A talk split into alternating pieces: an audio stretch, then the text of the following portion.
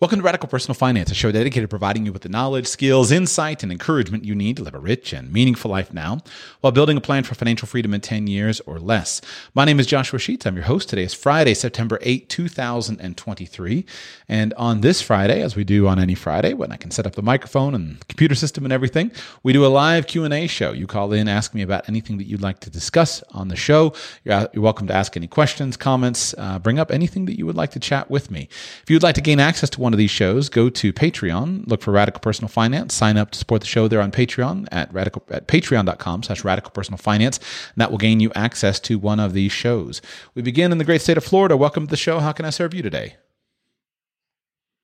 Hi, Joshua. I wanted to um, learn if something about uh, ladybird deeds. Um, what are the pros and cons? Uh, if you know anything about it in Florida, uh, seems like a good way to transfer house on um, passing or tra- like a transfer and death designation. Um, but other than that, um, if you know of any other alternatives to that, what was you wanted to know about? What ladybird deeds in Florida?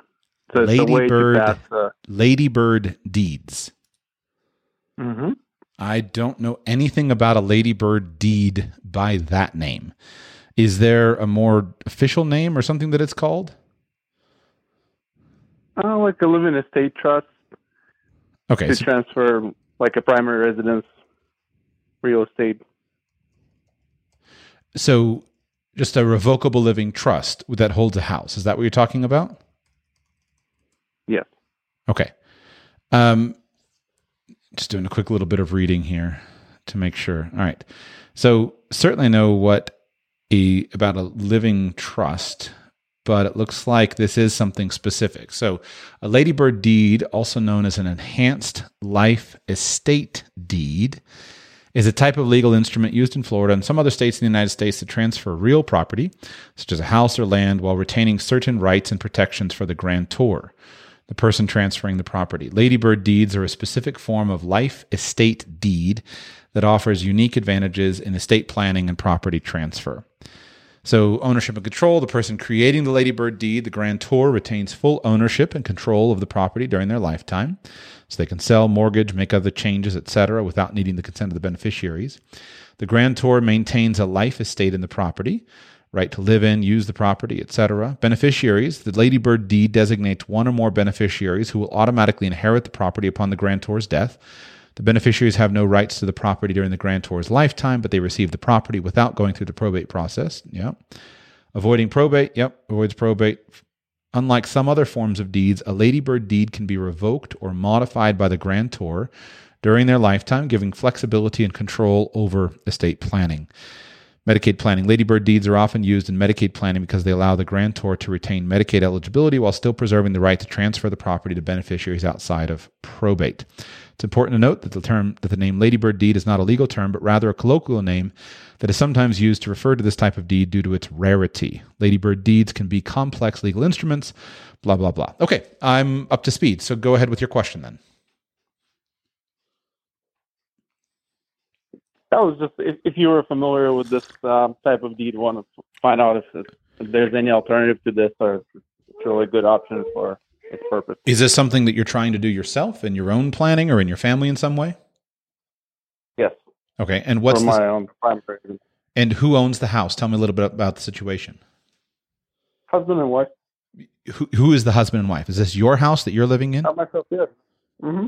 Okay, and what? How would this type of arrangement help you? Help children to avoid a probate on the house. Is that the only goal that you have? The only thing you're trying to accomplish? Yes. Okay. Well, then that's that's easy, and I would not go in the direction of this based upon what you are describing.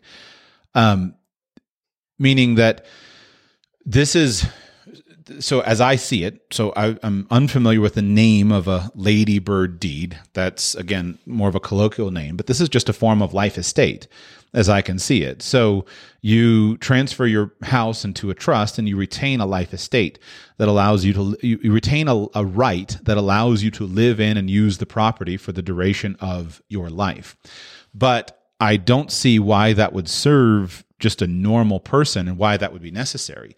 If you want to avoid probate, all you need to do is put the house into just a very simple trust, just a standard revocable living trust, and the house will avoid probate. And boom, done. There's nothing more to it than that. So, why would you need to retain a life estate in the property rather than just simply moving the property into a trust, a simple trust? My basic understanding was that this was a cheaper, uh, simpler way in Florida and some other states to uh, achieve the same purpose uh, if trusts were not necessary for other property or accounts. Do you have other property or accounts? Not the accounts that wouldn't have a beneficiary designation on them that would achieve the purpose of avoiding probate. How much would it cost you to do a ladybird deed as compared to a simple revocable living trust? I mean, it looks like there's a bunch of forms that are like generic forms that you can download um, that are like based, you know, standard forms for this. And recording is very cheap. Like, I think it's under two hundred dollars. How much is the house worth um, that you own? Uh, probably around 800, 850,000. How old are you? 36. Okay. Well, I would. So, listen, I'm not an estate planning attorney. I know a good bit about estate planning, but I'm not a Florida estate planning attorney. I don't understand why you would be working on this at the age of 36 unless you have some specific life threatening condition or you or your wife have some kind of specific life threatening condition. I don't think that this kind of planning is necessary uh, in a situation like yours. And I don't think that you should cheap out when it comes to proper legal advice, especially when you're dealing with almost million dollar assets. So the idea of taking your $800,000 house and using forms and things that you get on the internet and $200 filing fees to me is a nightmare. And I can't imagine any attorney or any financial professional thinking that that's a good idea. I don't think that avoiding probate is particularly important to most people. The primary reason to avoid probate is to maintain privacy over your estate. Is that is that very important to you for some reason to maintain privacy? Uh, yes, it is, but also in Florida, the probate can be from 12 months to 18 months. So that is also important. right. But if you only just pro, if you have a simple house, this is not a this is not a difficult and time consuming thing. I mean, if you've got millions of dollars in businesses and whatnot, okay, fine. But if all the rest of your assets have beneficiary designations and you own a house, and presumably you would own that house jointly with your wife, uh, are you the sole owner of the house, or do you own it jointly with your wife? Jointly. Okay. So you already have a, a joint ownership there. So the house is going to pass by joint ownership. At 36 years old, you're hopefully 40 to 60 years away from your death. Uh, and so this is not something that is likely to happen. If you pass, if you, if you die now, your house would your wife would inherit the house as the joint owner. Sounds to me, uh, with the noise in the background, like you and she have young children. And so the biggest problem is not avoiding probate. The biggest problem is how do I have proper management of the house uh, so that there is a, so that, uh, the house is managed for the benefit of the children by the by the my my trustee for my children's trust. That's your biggest uh, issue. Do you have a will and do you have a trust in your will for the for the benefit of your children already? Yes, we do have a will. Okay, and so what are the terms of your will? If you die today, what happens to your house? Uh, there's they're designated guardians. Okay, and it it goes directly to your children. Do you have a trust that is the in, in do you have a a uh, a springing a trust, a testamentary trust in your will that comes into being at your death? No, there's um, property um, defined and like basically the accounts defined that already have designations on them. So it's kind of, the will is kind of catch all for accounts that do not have beneficiary designation. Okay. Well, the normal use of a life estate is to help the grantor get rid of property for the purposes of some form of specific estate planning. often either taxes or Medicaid planning. In the short article that I find here on a Ladybird deed, it seems like it's probably a Medicaid planning tool. And the idea is I want to get rid of my ownership in the house but I still want to have control. That's evidently what this kind of deed offers. And I want to maintain a life estate. I want to maintain the right to live in this house, even though I no longer own it. And so none of those seem to me to be applicable in any way to your situation. And the only reason I've heard you say that this is something you would pursue is simply due to the fact that it might be cheaper than a revocable trust. Is that correct? Correct. Okay. So to me, with the, all the caveats that I stated, that it could be that I'm ignorant on this in some way, this does not sound like something that I would pursue. The normal use of a life estate would not apply to your situation as a 36 year old father owning a an $800,000 house that you own jointly with your wife and have young children. I, I don't see the applicability of any in any in any way of a life estate. If you want to have a uh, if you want to establish a trust, I think a traditional revocable living trust is a probably a better solution. It is simpler and does not involve this particular um, bifurcation, this separation of the life estate of the grantor with the actual property control. Uh, and so I've never had one of these deeds, so I don't know if, if if if it's a problem. But I would not want to be involved in this unless there was a clear clear and compelling um, concern. I would not worry about avoiding probate at 36 years old unless you specifically know that you're facing some kind of of uh, medical condition or something that means you're likely to die soon. Avoiding probate is not a concern. Um, now, again, you say I have privacy privacy uh, concerns. Sure, that's fine, but you're unlikely to die at 36, and so I would just skip this altogether. Own the house yourself in uh, in in joint ownership with your wife especially given the fact that you're in Florida, you will want to do that so that you maintain the asset protection benefits. And I would think that a significant reason not to make this kind of transfer would be that you would u- lose out on the generous homestead exemption benefits for asset protection in the state of Florida. So I would just say own the house with you and your wife, have in your will what happens to the property and who manages it for the benefits of your children. If you desire, just set up a simple testamentary trust in your will and maybe set up your own living trust that's available for you that you could transfer your house into in the future if you wanted to. But this seems extremely premature for a 36 year old to be working on this. Now, fast forward, maybe you're 76 and you're still living in this house and you want to change the ownership and control of it and maintain a life estate, that's for some reason that then I'm open to it. But I can't see any application of this for a 36 year old.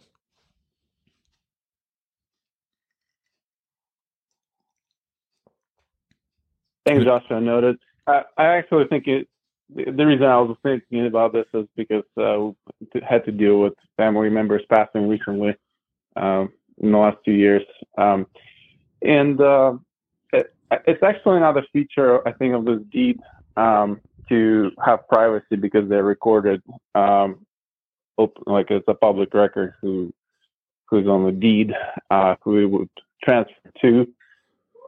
Um, but good point. Thank you. Yeah, my pleasure. Again, I could be ignorant on this. I'd never heard of a ladybird deed until you asked me the question. Um, I'm just I know the basics of life estates and trusts, etc., but I don't know what a ladybird deed is.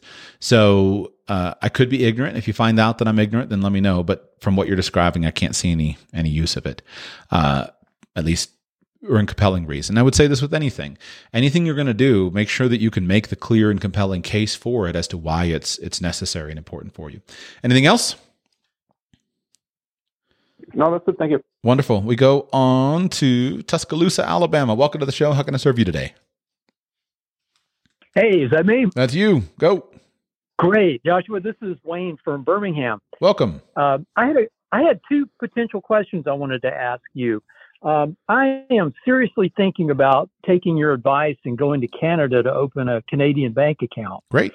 And I wondered if you might be able to give some sort of granular detail about what I might expect in the visit.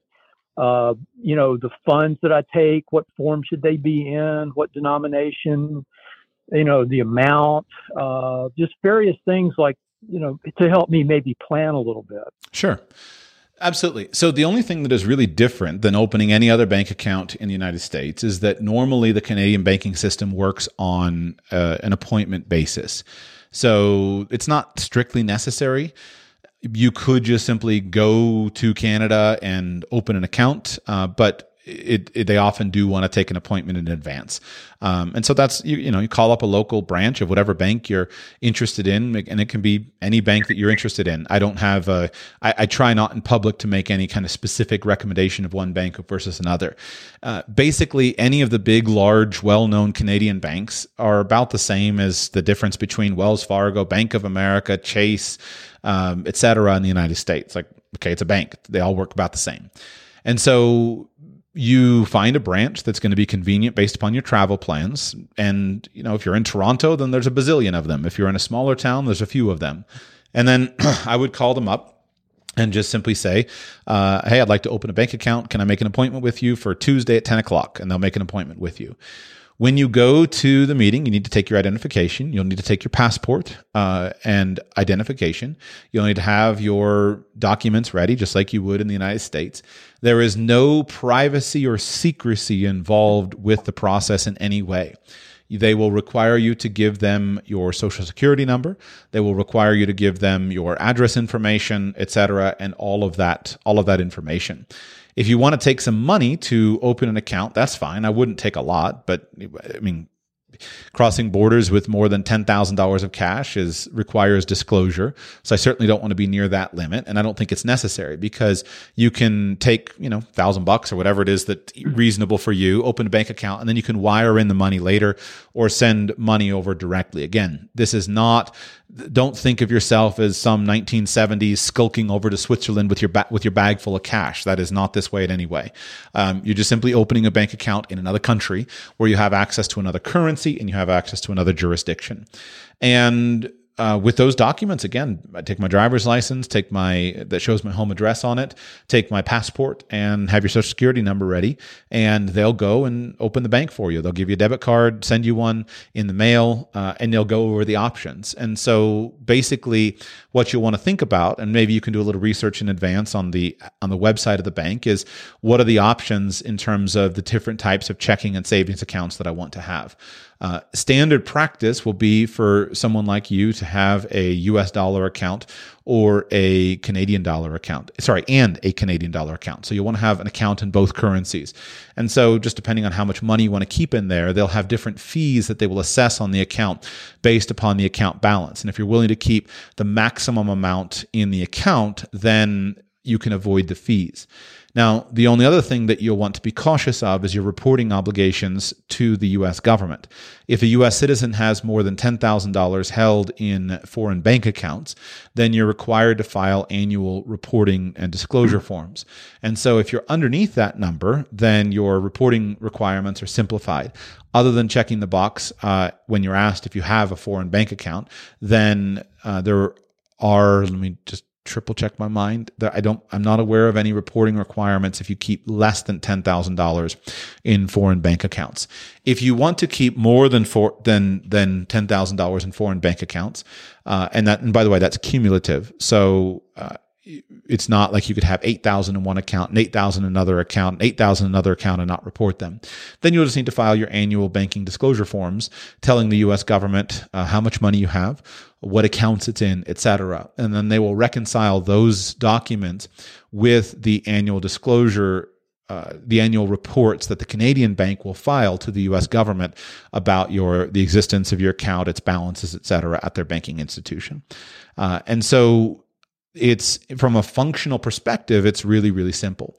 And it's just like opening an account in the United States. It, it's just difficult the first time. And then after you do it, you're like, that was simple, super easy. yeah. Okay. So just uh, US dollars cash is fine to, yeah, absolutely. to go with. Okay. And one specific thing, I was looking at the different banks.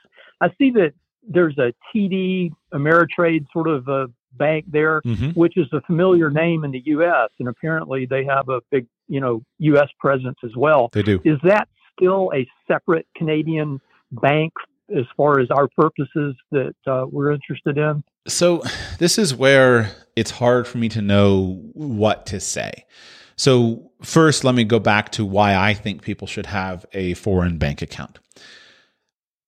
Basically, there are a few reasons. Reason number one is you want to have the ability to access foreign currencies in a simple and straightforward way in case something happens with your own home currency. And I should state for the record that I do not expect or predict massive problems of the US dollar. I expect the US dollar to maintain its leading status as the reserve currency of the world. I'm not expecting that anything bad is going to happen to the US dollar in the in the current time. But I like to be prepared in case something did happen that I don't expect because I don't place a lot of stock in my predictions. Rather, I try to have insurance policies against possible scenarios, plausible scenarios, uh, especially scenarios that could hurt me quite a lot. And if I'm living in the United States and I'm earning money in the United States and I'm saving and I'm banking in the United States, and if the situation in my home country were to go bad for some reason, then that could wipe me out if I don't have the ability to access other places where things are better. And so if I lose my job and there's massive inflation and a banking crisis, etc., then I'd like to have the ability to access some other options and potentially protect some of my savings and move to another currency.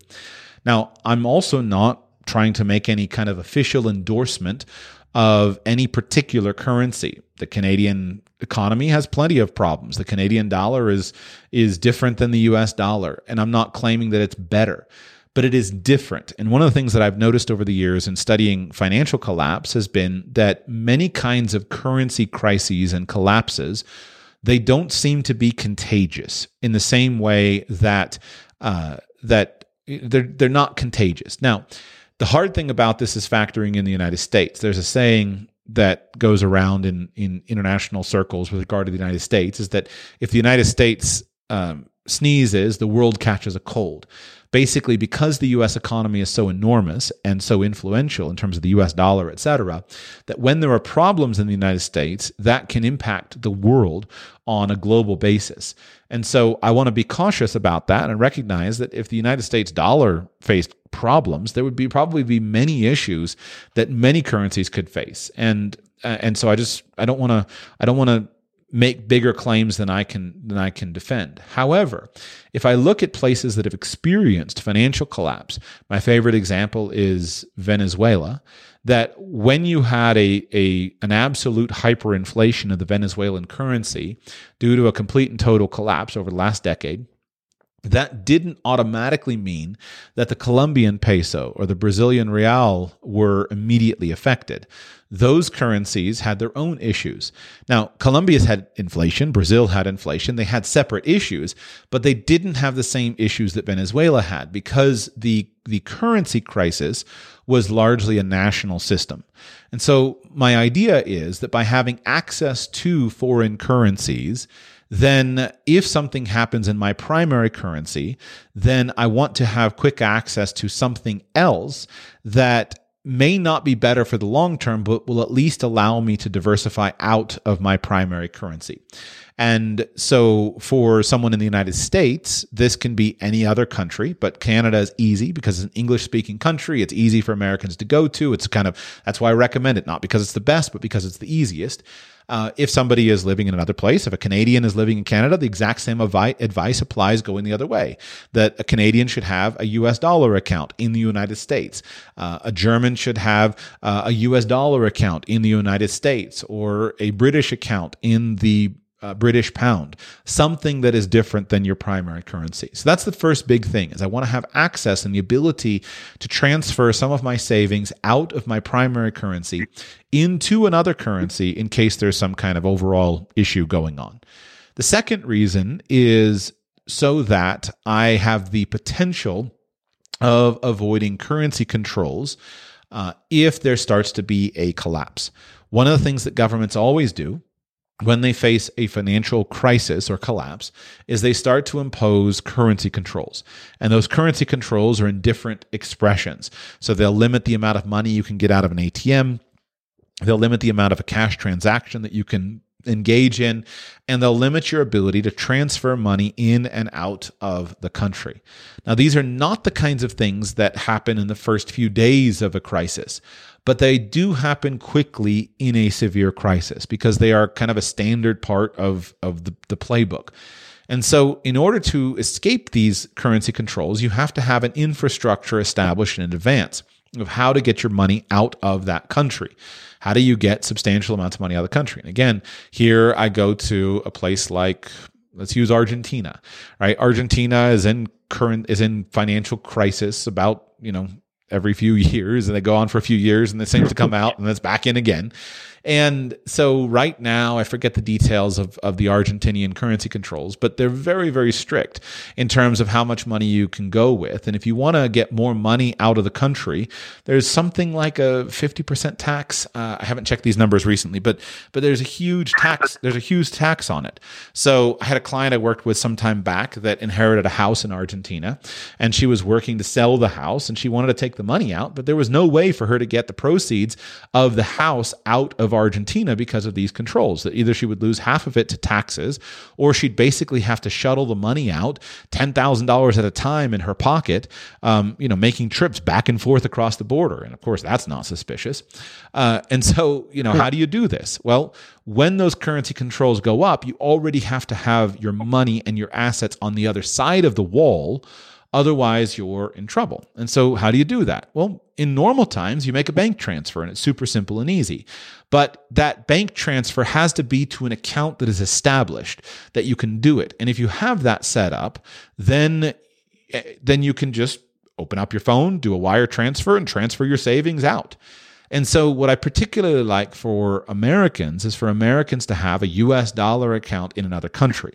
And the example that I give is basically a tunnel uh, account. And so, think back to the early stage of of the uh, the coronavirus crisis. There was a period, the first couple months of it, where things were looking really bad. Um, there was massive uncertainty about the situation, the health situation, huge uncertainty about uh, the economic situation. Stock market was cra- crashing, inflation looked bad, etc. And I started to say, like, is this it? Like, this is this is bad, but is this it? Well, the great thing is I didn't really have to choose. All I needed to do was, if I wanted to protect my money, was transfer some of my savings from my US dollar account in the United States to my US dollar account in a foreign country. And by so doing, I now know that at any point in time, I can just simply transfer out of the US dollar into foreign currencies in other countries. Uh, but I don't have to take that bet in advance. I could just keep the money sitting in a US dollar account in another country. So those are the two basic reasons why I think it's smart to have foreign accounts is, is for those reasons. So now let me come back with that logic. Let me come back to the argument about uh, using a bank like TD Bank that has operations both in the United States and in Canada. For the first one, it would certainly be no problem because if I want the ability to uh, if I want the ability to interact in, in Canadian dollars easily, then I can just simply transfer my money from a US dollar account to a Canadian dollar account within TD Bank. That's super simple and easy. It's the second one where I'm not so sure. And the basic reason comes down to what kind of pressure could a government place upon an institution that is doing business within its borders and what would that government what would that government do and so the TD Bank, you know, they have a they have a Canadian operation and they have a US operation, but am I really going to feel confident about them as a choice in the scenario that I described? If my home country imposes currency controls and says that I can't uh, I can't transfer money out of the out of the country or I can't do it without an enormous tax of some kind, I'm not going to feel so confident with them. Now, is this likely to happen? I hope not. I hope this never happens in my lifetime. But in terms of planning, that doesn't feel really good. Like hope, hope is not a strategy. Um, and so if I had my choice, I would much ra- so if I had my choice, I'd much rather deal with a tiny little bank on the far side of the planet that has zero contact whatsoever with the U.S. U.S. Uh, government, U.S. entities, et cetera. Doesn't even accept Americans. That would be great, uh, except that I'm American, so I'd have a problem. So everything f- different from that is kind of a sacrifice of some kind. So if I could find a little bank in Canada in far north, you know, Saskatchewan that had four branches and bank with them and they had zero contact with the US government, but they would give me a bank account, well that to me would be more ideal for the second option than for the than for the uh, than the than TD Bank that has operations in both countries. Now, realistically, if this actually happened, I would not feel super comfortable with my money in any Canadian bank for the long term. So if this ever did happen to the to the degree that that um, that I've described, then the idea of having money in the Canadian bank is just a temporary thing anyway. If this ever happened, I would be very quickly, you know, on the on the airplane and I'd be opening accounts in three other countries, preferably one or two of them that are enemies of the United States in order to c- control to, in order to protect my money further. So where do we how do we make the decision in that uh, in that scheme of of kind of paranoia like where's the right way? Well clearly something is moving us in the right direction but why would i voluntarily choose a bank that has close ties with the United States? Again you from a US perspective if I have the same choice of, of of another bank that has doesn't have such close ties. And so my answer to that is I would only do that if I valued in some way the service part of it. So if there's a TD Bank uh, branch right in my town that's super convenient, and if they can go and they could give me a Canadian dollar account, and I know I'm not fully protected, but I get benefits from using them, then sure, go for it. Um, but I don't know how to tell someone else where to come down on that level of paranoia. Uh, I, I, prefer to keep my commentary to kind of the broadly acceptable stuff, people who aren't in legal trouble, people who aren't trying to hide money, uh, because to me that's the that's kind of the rational insurance policy that I advocate for. Uh, but you you you make your own decision. I would just say, I, why would I choose a bank that has close ties within my home country because that creates more of a sphere of influence. Now, the final thing though, and I'm repeating slightly what I said, but the US government is a different beast than most other countries' governments. So let's say that you lived in, you know, you were from Ukraine and you were trying to protect your assets. Well, the Ukrainian government is not a global superpower. And so you can pretty much interact in any country that you want. The United States, on the other hand, is a global superpower. The world's largest spy, collecting information ever, everywhere, putting sanctions on everyone. And so I don't think that, I don't think you're going to avoid the US government. Uh, and so is, is all of this useless? I don't think so, but I certainly you know, I, I certainly am open to the criticism that you know, listen, we're dealing with the U.S. government here. So does it really? Ma- and and then the point is that Canada is a close neighbor and a very close ally, one of the Five Eye countries for the United States, where basically they interact, they share all information, they make decisions largely together, uh, and so I'm not sure that your money is safe in any Canadian bank in that kind of difficult situation that I described but I would still choose something that is more separate from the country because it would make me sleep better at night. Good, good. That's kind of what I was thinking, and that that's really helpful. I sure do appreciate that.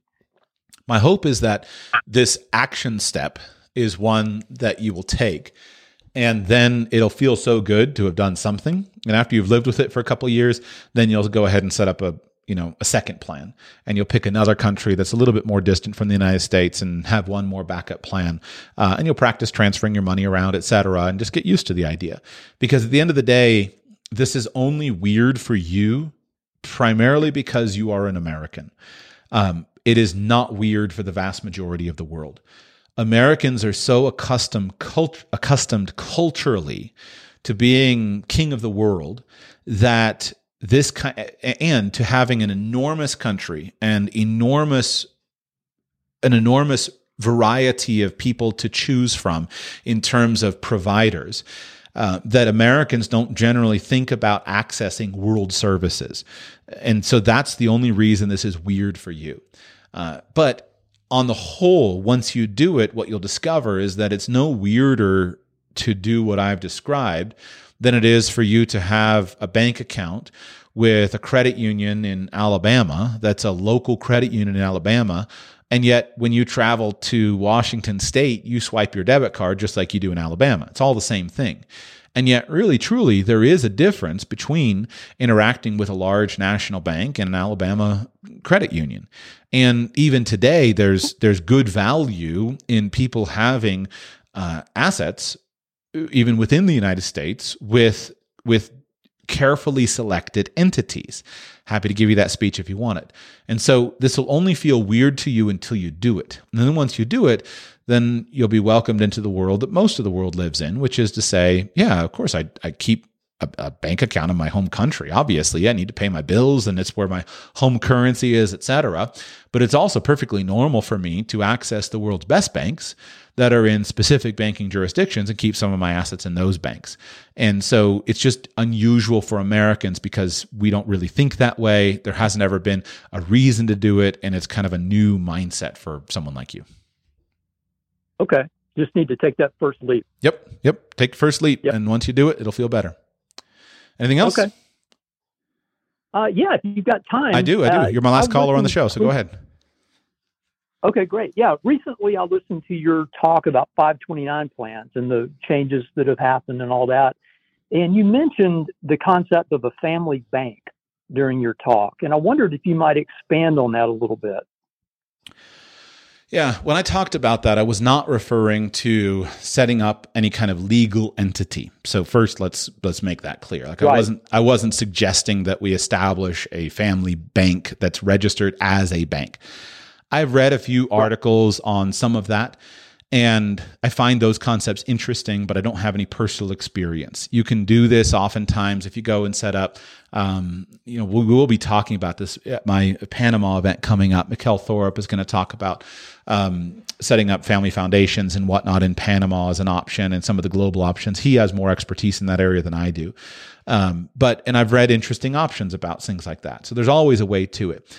I was referring to it just in a general sense that if you look at one of the the reasons you have value. And, and, and by the way, there are plenty of instruments that you can do for this in the United States as well.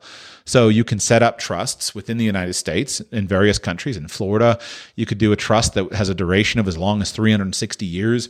You can have assets in those trusts of various kinds. You have full and complete separation. This is a, a useful planning form for things like protecting your children against the risk of divorce.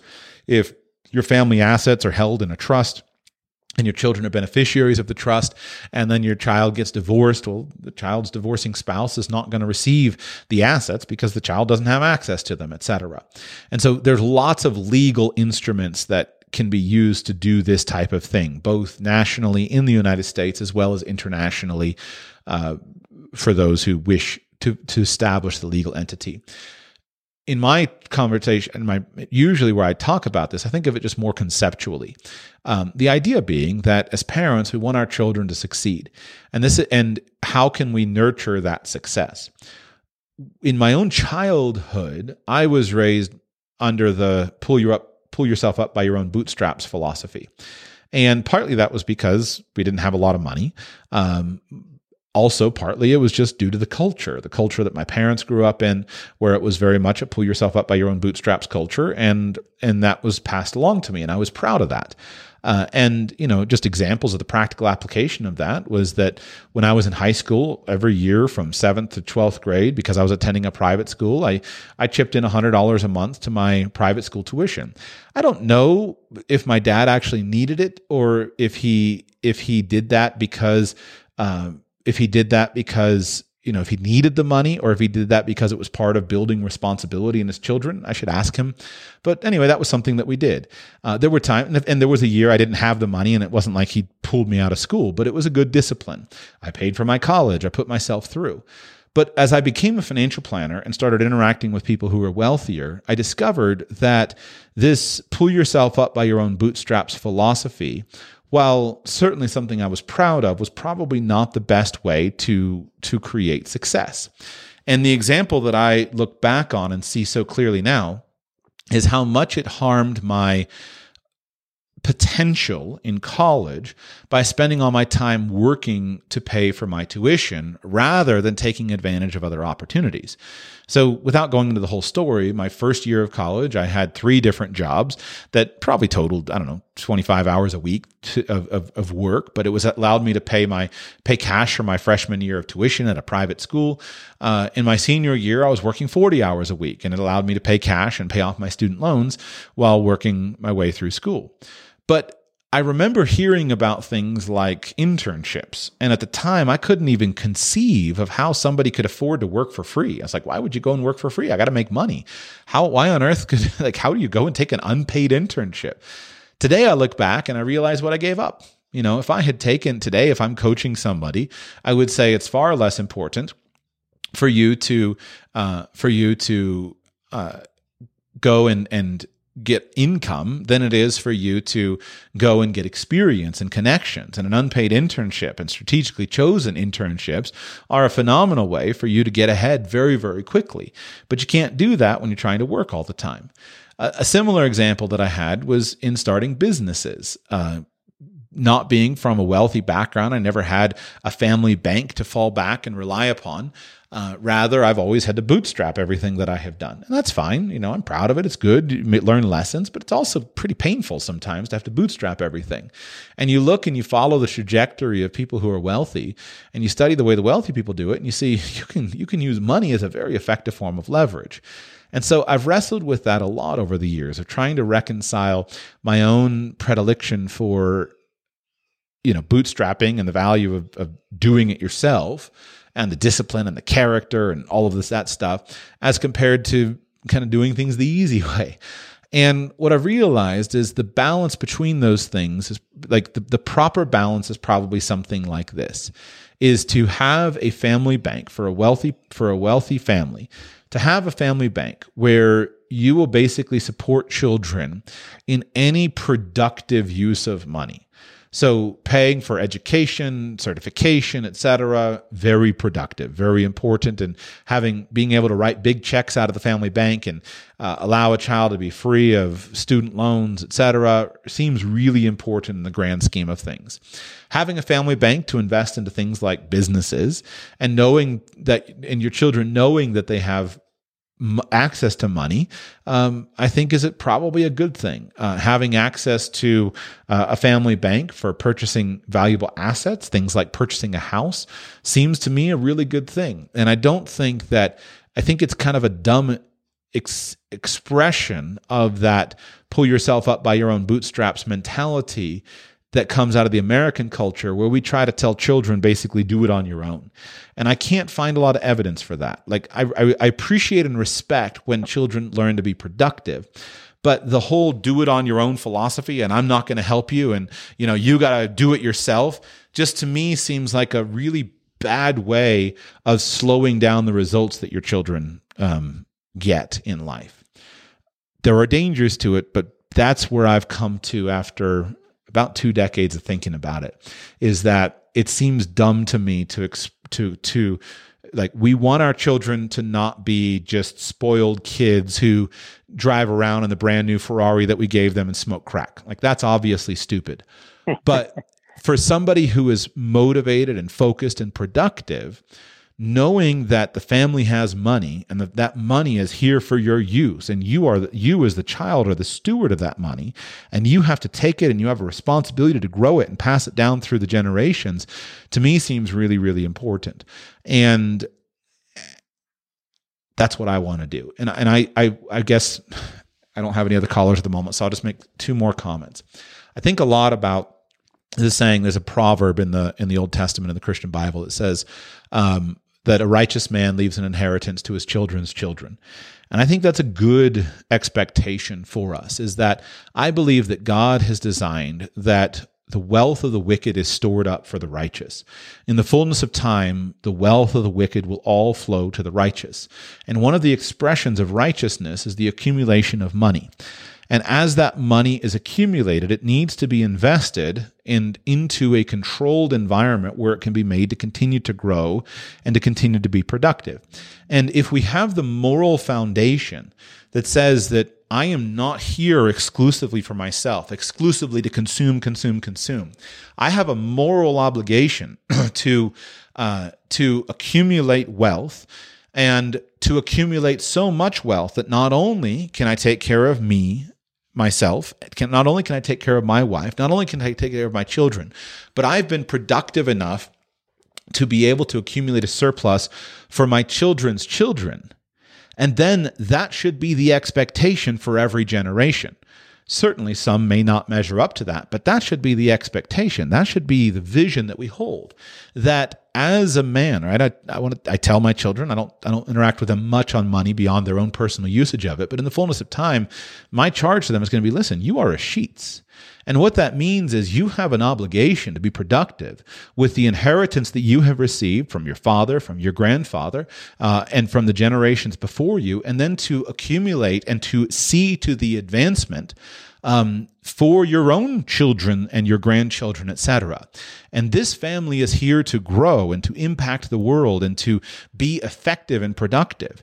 And your righteous stewardship of the resources with which you've been entrusted is expected of you. And one, one part of that is that you are expected to use the advance that you have in life, the, the many benefits and privileges that you have in life, and to steward those for those who will come behind you. And money is, is really important uh, component of that. And so, like holding that expectation that you are going to be so productive that you accumulate money for your children's children, I think is is a really important component of of life. The second thing that I have seen is I've been thinking a lot for the last I guess the last five years probably I've been thinking a lot about demography, birth rates, etc. And this has been an acute interest over the last about 18 months of mine. And we are living in, depending on what country we're living in, we're living in a population collapse or a pri- population crisis. And if you look back at this and you try to figure out like what is happening, there are many factors that are happening, right? Obviously, industrialization, modernization, uh, secularization, uh, just growing wealth, etc. There's many issues that are happening. But if you if you talk to young people and you listen to young people, one of the things that they say, one of the reasons they don't want to get married and they don't want to have children is due to to their their financial instability. Now, I would like to push back to those young people and simply say you don't have financial instability. You simply think you have financial instability, but it's not actually financial instability. But setting that aside, let's just assume that that they're right, that they have financial instability. So as fathers and as grandfathers, it is our job if we want to see to the continuance of our family if we want to see to the, the, the thriving of our progeny it is our job to solve these problems for them and so maybe if we went back hundreds of years or thousands of years, we could help our grandson sew a tent out of buffalo hide so he and his bride could have their own space. Well, we don't live in that world. But what world do we live in? We live in a world in which we need to help our children. And in order for them to have babies, we need to help them at a very young age. Because one of the one of the impacts of birth rates has one of the big impacts on birth rates seems to be simply the delaying nature of of life and of pregnancy. And so, put very simply, if we went back two generations, um, I, I'm I'm skeptical of the idea that it was ever all that common for teenagers early teenagers to marry and to have children. Um, that's kind of a perception that if we went back into the ancient times, that a girl was married at 14. I, I'm skeptical of that for a couple of reasons, but set that aside. Let's go back a few generations. It was certainly rather common for uh, a girl to marry at 20. Well, if a girl marries at 20, she has 20 years in which she can have babies. Then it became common for the age of marriage to be delayed past college. Okay, so now it became it was common for a girl to be married at 25. That's okay. If she gets married at 25, she can still possibly have 15 years to have babies. She can still have a number of babies during that period of time. Well, now it's become common to push past that 25 and to say not only does a girl have to graduate high school and graduate college, but now she's got to be secure in her career and she needs to really have built her career and, and then she can go ahead and get married and have babies if she wants to. Well, that pushes the age to say 30, right? Late 20s and 30.